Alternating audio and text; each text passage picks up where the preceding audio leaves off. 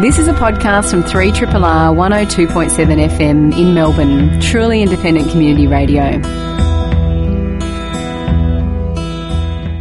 Can you dig it? Can you dig it?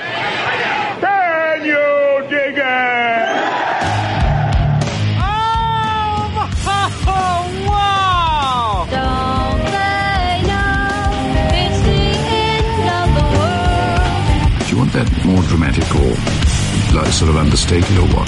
This is a land that prays for a hero. The humor of the entire situation suddenly gave way to a run for survival. You are listening to Greening the Apocalypse on Triple R 102.7 FM. Yes, welcome, welcome, welcome to this week's edition of Greening the Apocalypse, 3 Triple R's weekly analyse the shit out of everything show. Bushy is my name, and regular co-conspirator, the wondrous weed wrangler Adam Grubb is in the house. Hello, Adam. I'm pretty good. Hang on, and Mike's. Uh, that's better. How how art thou? Pretty good. Nice one. What's been keeping you busy? Uh, I'm planning my retirement Is um, a kind of alcohol baron. Well, not that you're allowed to sell what you make, so I'll, but I'm getting into You know it, we're on making air, some still. Oh, cool. Stuff, yeah, Yeah, But- right. So I guess my retirement plan implicitly is that I'll just drink a lot. Yeah, good one. Yeah. Yeah, that's a good retirement plan. Yeah. Uh, and, um, well, yeah, awesome. Joining us on rotation, the ever brilliant mental muscle flexor, Sarah Coles. Hello. Hello, How you be? I'm good. I'm selling everything that I own on Gumtree. Nice. Yeah, not everything, but a lot of things. Is and this I'm having the weird Gumtree interactions. grifter? Yeah, I had a grifter today who tried to talk me down so much on price, like via text messages. It was pretty funny in the end. So not just they hassling. texted me like, "Come on, man, it's only five bucks," and then I liked their tone, so I'm like, "Yeah, okay." But that's atonal. The text message is atonal. And they've just blown a few dollars texting you where they could have just called you on a landline. Did they, did they use emojis? Um, there were no emojis, but Because It was funny. It turned out she was really nice, but we both suspected the other person of being a creepy old man. Well, that's the power of the internet right there. yeah. Everyone can be a creepy old man for a day. Um, in the studio, but not on mic, is the ever brilliant bicycle whisperer and smooth panel operator Jed McCartney. He will ensure that everything we say, including legal stills and um, and grifting, will go to air this evening. On a somber note, this evening we will be paying our respects to a man who is arguably one of the major reasons for this show even existing. The eldest statesman of the two co-founders of permaculture, Bill Mollison, um, has passed away aged 88 this uh, Saturday just gone, having left behind an enormous legacy. Um, and we will be chatting about him later in the show. Um, I will now pass to the wonderful Adam to introduce our guest for this evening. We're very happy tonight to have in the studio Elliot Fishman. Elliot is the founder and director of the Institute of Sensible Transport, and he's been working in transport policy for the last 11 years, having advised the PM's office on national transport policy, as well as consulted for the New York City Department of Transportation and to the City of London. He specialises in helping implement and evaluate transport initiatives focused on reducing car use helping to create livable, resilient cities and regional centres. And uh, maybe later in the show, we'll be talking to you about your current passion about uh, disruptive uh, technologies and driverless vehicles and the like. But uh, love to hear your story first. Uh, welcome to Green the Apocalypse, Elliot It's good Fishman. to be here. Thanks. Thanks for coming in. So, what what got you um, thinking about cars and transport and all that kind of stuff? Yeah, well, I think the the two key experiences that got me interested in this was uh, firstly when I left school and went to university. I was I found myself on a campus that was right in the centre of the city, and uh, I tried to drive uh, into the campus, and uh, it was a real hassle. So I just went and got myself a bike, and was just struck by how convenient and fun it was to get around, and it was just the fastest way to get door to door, and I kept doing it, and that was well, 15, 20 years ago now. So that was my first experience. So that was kind of all about convenience and personal factors. But then I also had some experience working as a podiatrist in a community health centre, and usually I would see about 12 patients a day, and uh, about 10 of them would have a sedentary lifestyle disease of some sort, so diabetes or high blood pressure or something brought on by not doing enough physical activity. And so, uh, rather than treating the symptoms of of that uh, lack of physical activity, I thought it would be much better to try and prevent disease by uh, encouraging people to walk and cycle where they could. And that's what got me into transport planning. So I did a postgrad qualification in transport planning at RMIT, and um, the rest is history, I suppose. Did, did any of your patients feel like you were overstepping um, the, the client pa- patient um, doctor relationship when you said Get off maybe your ass? I, I actually, uh, I, may, I, I would hope that I was a little bit more subtle than that, but I, uh, I did set up a bike program at the community health centre, which, Awesome. as I understand, still runs. So providing free or low cost bikes to people at the Collingwood housing estate, uh, where they can use them, and then after they've done a small training program, they get to keep the bikes. hmm Well, well, let's keep talking bikes. What? Um, so you had personal experience in uh, riding them. I, I under, I'm not sure if you heard this, but that the a human on the bicycle is way more efficient than a human walking, and indeed more efficient than any other animal on the planet. Yeah, that, that's right. That's what I've heard. I think it was an Ivan Illich book from 1973, uh, Energy and Equity, uh, that uh, that illustrated that. And uh, yeah, it, they you you burn very little energy for the amount of distance that you can travel on a bike, and I think that's part of the reason why people use it. In fact, I think the, the former head of Bicycle Victoria, Harry Barber, got into cycling because he was too lazy to walk, uh, by his own admission. and uh, and I think that's a good illustration of just how efficient the, the bicycle is. That it, it is uh, such a low energy uh, form of movement. Yeah. Is that more efficient than like a shark or one of those fabulous, you know, a- aquadynamic fish that floats well? I'd be interested to look into that. Well, I, I was looking at some diagram from a 1973 Scientific American, hmm. and it put the person on a bicycle at more more efficient than either a a salmon or a pigeon. Wow. now those And more efficient than a budgerigar by orders of magnitude. who are greater than a budgerigar while on your bicycle. Well, that is listeners. fantastic. And- Um, oh, sorry, go on. No, you, well, and obviously way more efficient than uh, any form of fossil fuel powered transportation. Again, by orders of magnitude. Yeah.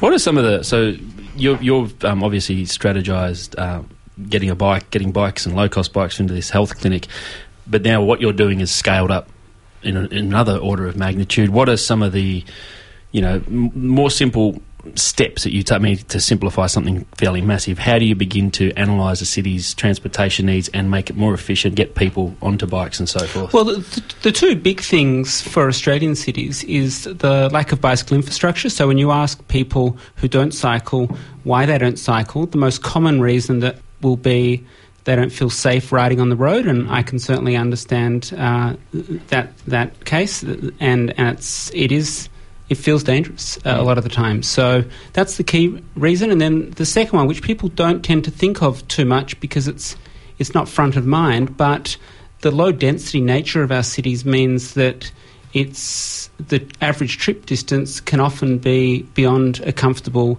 bicycle journey. Although a lot of people are surprised to learn that most people work in the municipality, municipality in which they live or the adjoining one. So, Mm. uh, although a lot of trips are quite short because our density isn't as high as European cities, for instance, it does make cycling a little bit more difficult. So, they're the two big things that that uh, that influence people's decision to ride or not. But then there are plenty of other factors like low congestion or free car parking. These Yeah, things yeah. also make it more difficult to encourage cycling.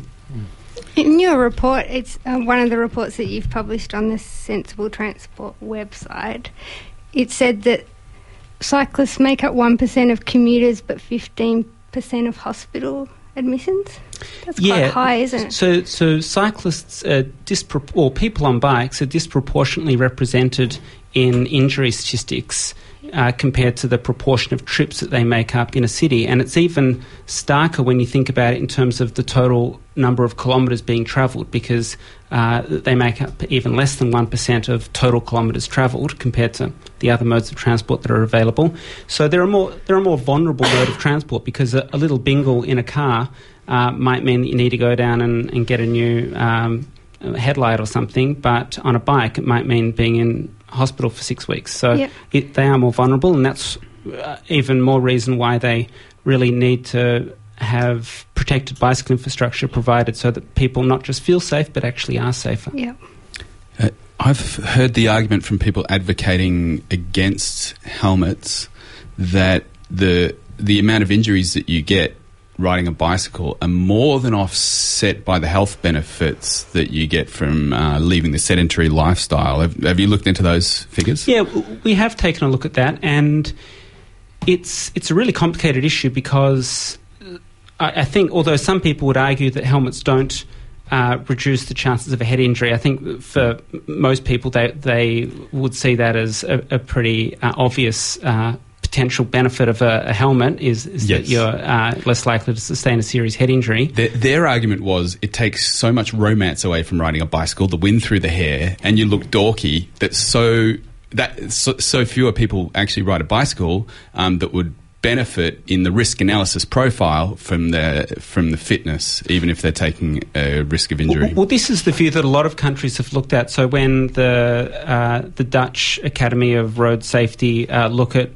Australia, because Australia is one of the few countries that have mandatory helmet laws, they come out of it thinking, no, we're not going to adopt mandatory helmet laws because one of the safest things you can do, for, or one of the things you can do to increase safety the most, is to get more people on bikes. Mm. And because we know that having to wear a helmet discourages people from riding that might have otherwise, those countries have decided let's just get as many cyclists out on the street as possible because once drivers expect to see cyclists on the road, Yeah. they make sure they look when they open their car door so they don't door a cyclist, which is what happens a lot in Melbourne, uh, and they, they're expecting to see cyclists so they do see them, and then when, when when you see a cyclist, you're much less likely to run into them when you're in the car. So Yeah. it, it's complicated, but certainly the evidence that I've seen isn't overwhelmingly in favour of mandatory helmet requirements. And I think there's a lot more we need to know about before we could feel comfortable that the policy decision that we've made in Australia was the right one. hmm Well, you are the director of the Institute of Sustainable Transport. Do you want to Sensible talk, Transport. Sorry, sensible transport. And uh, do you want to talk to us a little bit about the more ridiculous transport policies that we have in place? Well, sure. Uh, look, I think a ridiculous transport policy that, that we'd want to put in place if we were trying to encourage as many people as possible to use cars as much as possible would be things like mandatory requirements for car parking in new residential developments, uh, which most councils have. Uh, so it's a relic of 1960s style urban planning that was brought in from the US, where if you're uh, developing an apartment block, you need to uh, jump through all these hoops if you don't want to put in car parking, uh, which was seen recently in developments in Moreland and other places. Uh, you'd also uh, want to ensure that the allocation of road space was uh, overwhelmingly in favour of the motor vehicle. Uh, that would certainly encourage more people to, to use the car. So there's a lot of things that we take for granted now because they've been in place for a very long time that do encourage people to use the car even for very short trips. And in some of the data that we've looked at shows that up to 40% of residents of municipalities use the car for trips that are within 10 minutes walk of their home. So people are using the car as the default mode of transport even for uh, for distances where it would have made much more sense to walk or cycle. So, uh, other than like the obvious like environmental issues with with uh, with moving a one ton vehicle t- t- just to get your ten kilograms of shopping um, and powering on fossil fuels, what other issues are there with the car in terms of urban planning and livability? The, the obvious problems with the cars one is that they're very big. And cities are becoming increasingly dense, and big things don't fit in small spaces. So we have this congestion problem, and it's a congestion problem that will only get worse. And it really comes down to geometry. There's only so many ways that you can design an intersection. At the end of the day, you've got a very big object and lots of people wanting to pass through that intersection, and that inevitably uh, results in congestion. So that's a very short-term issue that affects uh, a lot of people in cities every day. Uh, and it really is an inevitable byproduct of uh, heavy car use in cities to have congestion. Uh, the other, I mean, there are plenty of other issues. The other one is safety. Uh, In the US, for instance, 30,000 people die every year because of road traffic crashes. So, I mean, there isn't another profession other than transport planning where no one loses their job and yet 30,000 people die every year. Uh, Yeah. i- and that's in the US alone. And, and globally, it's about 1.2 million people die every year, which is around the same number of deaths as malaria. So it's still very dangerous, and actually the it looks like the, the crash numbers and the deaths are increasing recently, certainly in the US, and partly that's as a consequence of distracted driving, where people are more worried about updating their Facebook uh, page or whatever it is, or uh, sending a text message than they are about Status, driving. crashing car. There's also a big one is uh, sedentary lifestyle disease that I that I touched on earlier. So people uh, having, and this is what urban planners are now talking about, building or engineering physical activity out of everyday life, and so people aren't finding the time to go down to the gym, and they're not. And because they're moving around in a car, they're not getting the level of physical activity they need to protect against these diseases. So that's another Yeah. big issue as well. I, I've actually never been to a, a gym. I feel I don't know if I should be ashamed of that, but I did get a health checkup recently, and the guy was a little bit like he, he was almost like dismissive. He just looked at me and like, "You're wasting my time." So obviously he thought I was healthy, Yeah, Um, well, and, and I gyms tested are okay. very boring, so you're not missing much. Yeah, yeah, and and I think I can put a lot of that down to just the fact that uh, it, enforced. I, I wouldn't exercise unless I had to to get from A to B, probably. Does that Yeah. mean if the um, government invested in sensible transport, they would save a lot of money in the future for cutting down health costs? Yeah, look, absolutely. And th- there have been a number of studies, some uh, published in British Medical Journal and other medical journals, and others published in transport journals, quantifying the economic benefit that comes from more people cycling. And Yeah. uh, the generally accepted figure is about. Uh, w- I think it's a dollar twenty cents for every kilometre cycled. That's the health benefit that the government will get on a cumulative uh, basis when when people cycle because it reduces the incidence of sedentary lifestyle disease and also reduces air pollution, which causes as many deaths as uh, road traffic injuries, or, or by some estimates more Yep. injuries. But you just don't see them because they're not as obvious as um, a road traffic injury. Indeed. Uh, some time ago, you went to Amsterdam. What were your observations uh, there? Well, yeah, I worked for uh, a year at uh, Utrecht University, which is just south of Amsterdam, and the the big observation there was just how ingrained cycling is in their culture. Uh, but then I didn't have to spend too long in the Netherlands to realise uh, that they haven't always had that cycling culture. And in the early 1960s, as people were becoming wealthier, they started to take on the car use patterns of the US and other and other developed countries, and they realised fairly early on that that wasn't working for them, Yeah, and uh, they had a really strong response to the road traffic injuries that were occurring in the Netherlands. And there was one, there was a particular journalist whose child had been killed in a car crash, and that kind of galvanized the country to do things differently. So uh, it was really from the late 1960s and early 1970s that they started building the level of bike infrastructure that they've got now. And they spent a huge amount on it. Even now, after 40 years of building bike infrastructure, they, still they still spend more per head on bike infrastructure than any other country in the UK, in the, US, in the EU, rather. Is that is that a similar pattern echoed along uh, across a lot of European cities Spending more on bike infrastructure? Yeah, yeah, absolutely. They spend much more per head than Australian governments do. Okay, indeed.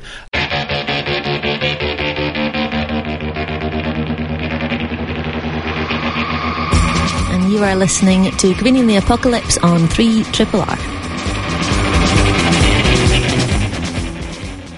You are on Green in the Apocalypse on 3 Triple R, and we have been and are continuing to talk with Elliot Fishman, who is the founder director of the Institute of Sensible Transport. And we've been talking about uh, bicycles and their impact and uh, cars as, on, on the city and its structure.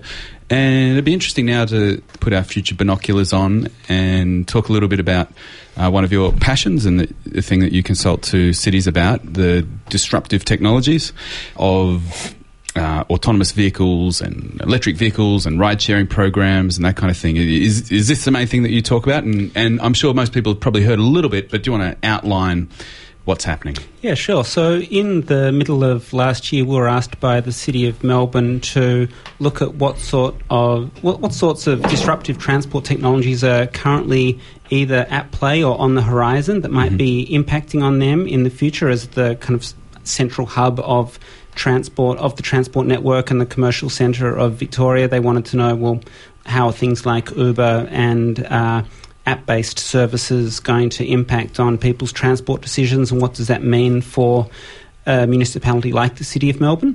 So we looked at that, and so it included things like uh, Uber and uh, drones, driverless vehicles, different sorts of parking technology so that you can uh, top up your parking remotely uh, while you're away, or dynamic pricing so that high demand areas have slightly higher prices, whereas lower demand areas slightly cheaper. Um, also, app based journey planning services that aren't just linked to the public transport system or the automobile system, it links up all different transport modes across the city. So uh, you type in where you want to go, and it would bring up the bike share options, the Uber options, the car share options, private car use, and tell you how much each of them cost and how long it would take to get there by those modes. So, a whole variety of different transport technologies that are either here or on the horizon. But the big one that came out for us was autonomous vehicles and the huge implications that that could have for the need to own a car uh, in the city and shared transport uh, using uh, what is essentially a robo taxi and you uh, get in and then it picks someone else up who's got a compatible journey that you don't know them and then they get out and then you get out uh, and uh, but the the huge thing as I mentioned before was driverless vehicles and that, that is something that could have a tremendous negative impact on cities but it could also be really good and it depends very much on the policy uh, levers that government choose to apply to driverless vehicles to determine whether it's going to be a good thing for cities or a bad thing. So, how, so what could one of the negative impacts be? Well, the the thing that a lot of people talk about when they're discussing driverless vehicles is the safety benefit because 92% of all uh, road traffic injuries are caused in part by uh, a driver error. Yep. So, so that's the big benefit that people talk about. But one of the things that isn't talked about as much but would have huge congestion implications would be that people start people that are too young or too old to drive Mm. can now summon could summon a vehicle to collect them Mm. so they weren't previously uh, logging vehicle kilometres travelled Ah. necessarily they might have been walking or using public transport or not taking the trip at all uh, so they're now coming on board using the car then there's also the fact that the autonomous vehicle will be much cheaper than the equivalent today, which is a, an Uber or a Mm. taxi. Because at the moment, with Uber, for instance, only uh, Uber only get 20% of the cost of the, the fare and 80% goes to the driver. Now, if Uber get autonomous vehicles happening in cities, as it seems that they will, and they're already testing them in, in US cities, then the cost that that trip will have on the user is much less. And the other important point, and this is something that I think is fascinating, is that people will be able to do other things while they're in the car because they won't need to drive. Like booze on. Th- that's right, or Yeah. check their email, uh, yeah, something yeah. like that, uh, or do both at the same time, perhaps. Mm. And the problem with that is that we've had a travel time budget for thousands of years, actually. It's called the Marchetti constant in transport planning. And what it says is that throughout history, people have only been willing to spend around 30 minutes to get from their home to their workplace Right. each day. Uh, and so that was the same when people walked everywhere or when people used public transport or driving. It's always been about 30 minutes. Now, if you can do other things while you're transporting yourself, you might choose to live further away because you, you're doing something else while you're in the car. Yep. So, cumulatively across the city, that would have a huge impact on vehicle kilometres travelled and therefore congestion. And then the final impact is that if if you can have a car that drives itself, you can drop yourself into the city, Hmm. let's say for work if you're an office worker in the city, and then rather than paying the high cost for parking, you can just send that car back to your home Hmm. and then summon it again when you're ready to leave work. Yeah. And so you've doubled the amount of vehicle kilometres travelled for essentially the same the same outcome. Yeah. And cumulatively across the city, when you have a lot of people doing that, uh, that would have a massive impact on congestion, especially because those people wouldn't be exposed to the congestion themselves because they wouldn't be in the car for half of mm. that time, but they're they're imposing that congestion on other road users. Well, that, that last one you mentioned, I guess, would be based on an ongoing desire to be a private vehicle owner. So, can that potentially be offset by, and again, you sort of talked about regulations before that help to nudge people in certain directions. If private vehicle registration was cost prohibitive against car share, for example, would that help to eradicate that last point? Or Yeah, I think that's a really good point, and I think that is certainly what could happen, and that's definitely an option that would be available to government. the the big thing for transport that I think has hasn't made sense ever really is that. Uh, cars are only used 4% of the time, yet they're the second biggest thing that people purchase, for most, most people Mm. at least. And there's only 1.1 people in the average car. So it's never made much sense to Yeah. own them privately, and yet we have, partly because there ha- hasn't been better options that many people could think about. Yep. Uh, but now, with uh, the potential for driverless vehicles, it makes the economics of having the benefits of the car, so having access to a car without ownership, much more compelling. Mm, Just quickly, I did hear a thing recently about um, during testing of autonomous vehicles, one of them being hacked from a sub- significant distance away. Is that something that you would even factor in, or is that something that can be dealt with with good software and Well, I'm not a software engineer, so it's hard for me to comment, but that is certainly something that is worrying all of the big automakers and tech companies that are now involved in this. And it's not just the, the auto companies uh, and companies like Tesla, Google, and Apple, and a, a variety of other tech companies looking at this. And Mm. I think cybersecurity is one of the big things that they're focused on because that could be very damaging to their brand, uh, amongst Yeah. other things, to have that happen. Well, if you were tech savvy and had the shits with someone, it'd be, yeah, very easy. So uh, these are these are potential challenges that could come out of um, well, specifically you've been talking about the autonomous vehicles, and um, it sounds like there, there there could be potential benefits as well. So what are the policy recommendations that you make if you can put them in a nutshell? Well, I think the the overarching one that seemed obvious to us uh, when we're doing this analysis for the city of Melbourne was the need for a road user pricing model. So, scrapping vehicle registration charges, which are fixed. It doesn't matter if someone drives a thousand kilometres a week or a thousand kilometres a year; they still pay the same amount in registration fee, uh, which doesn't make much economic sense. And I know the new minister for cities in Canberra has uh, said as much.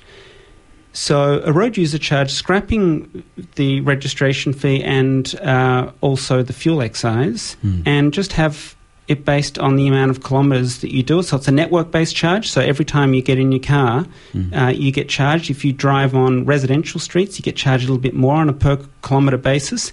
And, and the, through the pricing signal, you can encourage people, A, to not make the trip by car, but if they are going to make the trip by car, to use the roads that make the most sense from a sustainability and economic productivity perspective. So you don't want cars doing rat running uh, through suburban streets. You want them on the arterials and the freeways. So you charge a cheaper rate for, for those use of those roads.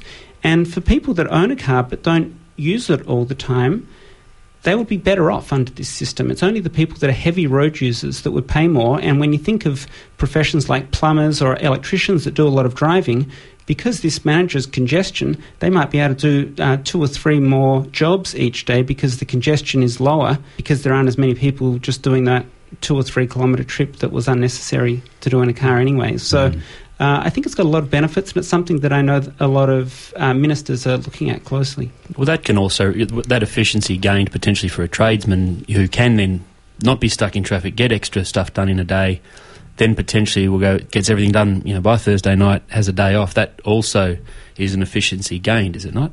Absolutely, I hadn't actually thought about that scenario, but that, Yeah. that's uh, completely Can I have a job? plausible. So maybe you could paint us a picture in, well, we've got like about three minutes left, but like if, if the right policies were made, how this could reshape our experience of being in the city in a positive way.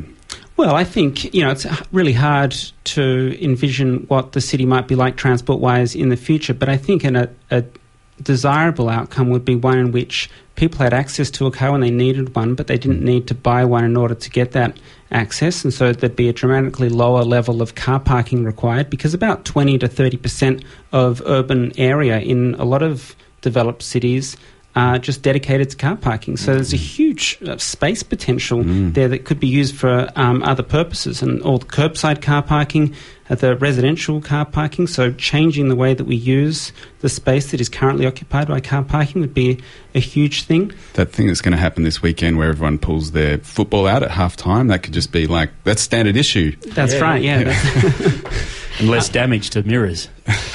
and and having a, a much more diversified mix of transport options for people, so that they don't have this phenomenon that some people are calling forced car use, where you just have to use the car, not because you want to, but just because there's no other easy way to get around. So having a much greater diversity of transport choice and having 20 30% of trips being done by bicycle is something that cities have found when they really dedicate themselves to it can uh, achieve when they allocate road space in accordance to efficiency and sustainability uh, priorities.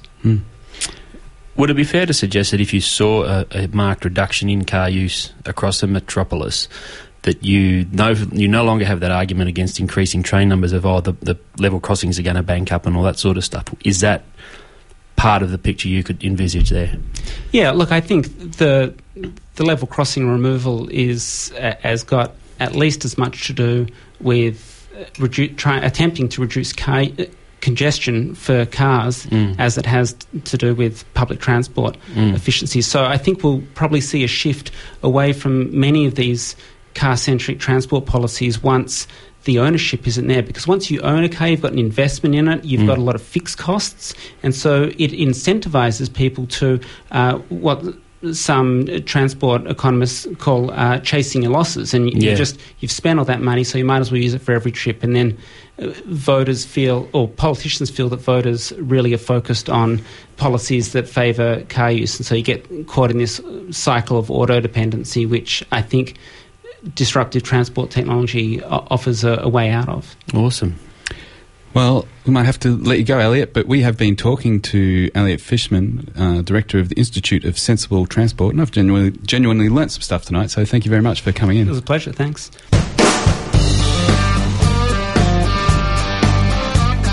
Triple R, not for everyone, for anyone. You are on Greening the Apocalypse on 3 Triple R, and as Bushy said at the top of the show, a man without whom this show probably would never have existed. Bruce, Bruce Charles, better known as Bill Mollison, uh, died in, on Saturday in uh, Hobart at the ripe old age, at least, of 88. Uh, we'll, we're going to do a little bit of a tribute to him, but first of all, we might just hear a little bit of Bill in his own words, and uh, I'll just mention that he. This is in a course I did with him in 2005. Just a little bit of the audio, and he does refer a little bit to something on the on the blackboard, which is to do with the scope of permaculture, and he's talking about how it's got. It's not just about gardening, but it's in, involves all the human systems, including organisational structures, what he calls the invisible structures. But here's Bill. Uh, permaculture, uh, originally, we, we uh, invented the word. It comes from two Latin roots permanence, to persist indefinitely, and culture. Culture generally are the practices that support human occupation of the earth. It can be agriculture, uh, aquaculture, permaculture. Permaculture is the best one. But if you put this, this down, this is what permaculture is. It's very hard to explain to people what it is. And it's the application of common sense design to a place and people in it, and it involves all this the visible and the invisible. And uh, we differ from anyone else I know in that we adopt three ethics. Uh, uh, we take care of land, we take care of people, that's a corollary of taking care of land, and we return our surplus to those two ends. Three very simple ethics. See, that's where we differ from universities and colleges and churches and all that. We have ethics.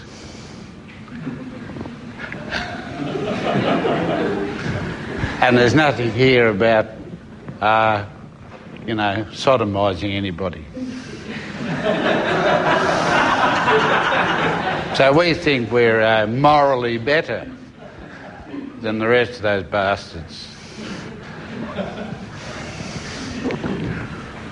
Uh, I've, I've fought clear of religion all my life for another reason altogether. I simply have a horrific fear of eternal life. I think it'd be the worst punishment you could ever walk into. I want to avoid it. And if it means I never pass the church door, that's fine with me. You can have eternal life. And I don't know what you did to deserve it because it's a shocking punishment, you know. Oh God, I've never, I've never been so bad that I deserve eternal life. I think the first day is enough to make you want to suicide, isn't it? I've wandered, haven't I? So that was uh, the the classically provocative uh, Bill Mollison, the rogue and father uh, of permaculture, who died on Saturday in Hobart, aged 88. That was about 10 years ago when he was in his late 70s on a course uh, at Melbourne Uni that I was lucky enough to attend. Um, but let's just reflect on the man's life. He was uh, born in Stanley in 1928. Uh, that's in Tasmania in the northwest. And he left school at the age of 15 and he worked a number of jobs, including he was a shark fisherman and a seaman. He was a forester for a while and a mill mill worker, and later as a, he was a CSIRO wildlife officer, and he would spend uh, days and weeks and weeks actually out in the bush without seeing anybody else. And he said he would get a bit of a shock when he saw his own reflection um, in, in the stream water, and he uh, but in his, I think it was in his late thirties, he he he went to university and he did this massive undergraduate degree in every field he could, and became uh, for the next ten years a, a tutor and a popular teacher at the University of Tasmania, and started developing uh, his ideas about uh, h- how we can design better systems than what he saw around, which were these incredibly destructive methods of feeding ourselves. And he met the young David Holmgren in 1974, who was an undergraduate at a nearby uni. And together they wrote Permaculture One, which uh, was the first uh, permaculture text. Mm. And it looked very much at using perennial crops and uh, working, in, as they would say, with nature rather than against it to provide for human needs and trying to create these ecosystem like structures or food producing systems with design. And then he founded the Permaculture Institute in 1978 and taught the first ever permaculture design certificate the next year, which he then travelled the world uh, spreading spreading the word of permaculture. And in 1988, he published the Permaculture Designers Manual, co-authored with his wife at the time, uh, Reny Mia Slay, which is in- the encyclopedia of the field, if not in tone. Because his tone does come through, and his playfulness, and his exaggeration, and his brilliance, A- and and he was a great he was a he was a raconteur and a and the classic strong-headed wild man founder of permaculture who saw you know through the hedonistic 80s you know he you needed that ego and that uh, powerful personality. And and he was a great iconoclast. And he said he was driven by anger Yeah. r- rather than love. And, uh, and and he was a character and his um, and, and for all the whirlwind of his life he's left an incredible uh, legacy behind thousands upon thousands, possibly millions, I suppose, of if they're not currently you know practitioners of permaculture or, or active in it, have, have been exposed. Pe- I, dozens and dozens of people I know who, if I mention permaculture to them, they go, "Oh yeah, that was that Mollison guy." Yeah. Um, and I always say to them, Mollison and Holmgren. Quick question, Adam. If if David Holmgren is to be uh, Luke Skywalker, do you see Bill Mollison more as Obi Wan or Yoda? or a, It's li- or a little bit of Anakin I was kind of Skywalker thinking them too. a little bit more biblical, like your Old Testament God and your New Testament. oh right. yeah, he, he yep. Um, I, he, he he's really influ- eh, influenced a lot of people, and I, and I, you know, he was he was a prickly character, but um, having spent a little bit of time in his presence, you couldn't help but uh, love the man for doing it his way. Yeah. There was a video I watched a while ago. I, I can't even remember the specifics of it, but he, I think he was talking about using uh, pressurized air um, and these different means of of creating pressurized air. Things like these tromps and these yeah, loves the tromp. Yeah, all these. What's a tromp? It's this kind of funny hydraulic mechanism that you can use to compress air. Yeah. Uh, it requires you know gravity and, and fall and things like that. Um, I can't explain very well, but we might be able to find a picture of it or a link. Um, I mean, his brilliance was in, uh, and this is in uh, David Holmgren's words. He wrote a, a lovely little tribute, and um, that Bill's brilliance was in gathering together the ecological insights, principles, strategies, and techniques that could be applied to create create the world uh, we do want, rather than fighting against the world we reject. That's right. Well, this this tromp video was interesting because at one point in it, he, he's sort of been quite cheeky with his audience, and he mentioned how you can use compressed air to power vehicles, and I think they did a little bit in the early days of motor cars, and you could use compressed air to power refrigeration. And so then he started to go off on this tangent about heading off for a picnic with uh, cold chicken and gin, frozen or kept cool using this tromp method of compressed air, and and he you know, he he's clearly knew that he was diverting, and he said, "Oh, so why why do I bring this to you?" And he said, "It's to bring you joy." You know, and he was talking about mixing up a gin buck, and he gave everyone the recipe on how to mix a gin buck, and that sort of stuff. And so, yeah, it's, um, never met him personally, but read his books and and things like that, and been quite inspired by a lot of the thinking of permaculture and, and the vast, massive amount of branched out uh, knowledge that it's created. To know that despite his prickliness, his curmudgeonliness, and so forth, that he could still have fun with it. And this this video I was watching can't have been more than maybe five or six years old now. So, um, yeah. Yeah, he was teaching, uh, you know, right up until a few years ago, and um, yeah, tireless in his efforts. Indeed, he was. How did, how did he and David Holmgren meet? Uh, well, David was, uh, well, according to the story I heard, I think from David, is that Bill's house in Hobart had become overrun. He, he likes his friends to be uh, like, he- um, like he, they were fishermen, hard living types, and they declared the house the People's Republic of whatever street. And um, but it got a bit out of control, and yeah, things were. Bill and his wife fled for their own sanity, and when they reinvaded and kicked everybody out, and Bill's wife um, didn't want to live with anybody ever again, uh, here comes this upright young. Boy, David Holmgren, you know, young man who is the kind Like of person you can introduce. Yeah, in, introduced to you know to your parents. He's he's he's such a um, uh, thorough thinker and quietly spoken person, and it was because.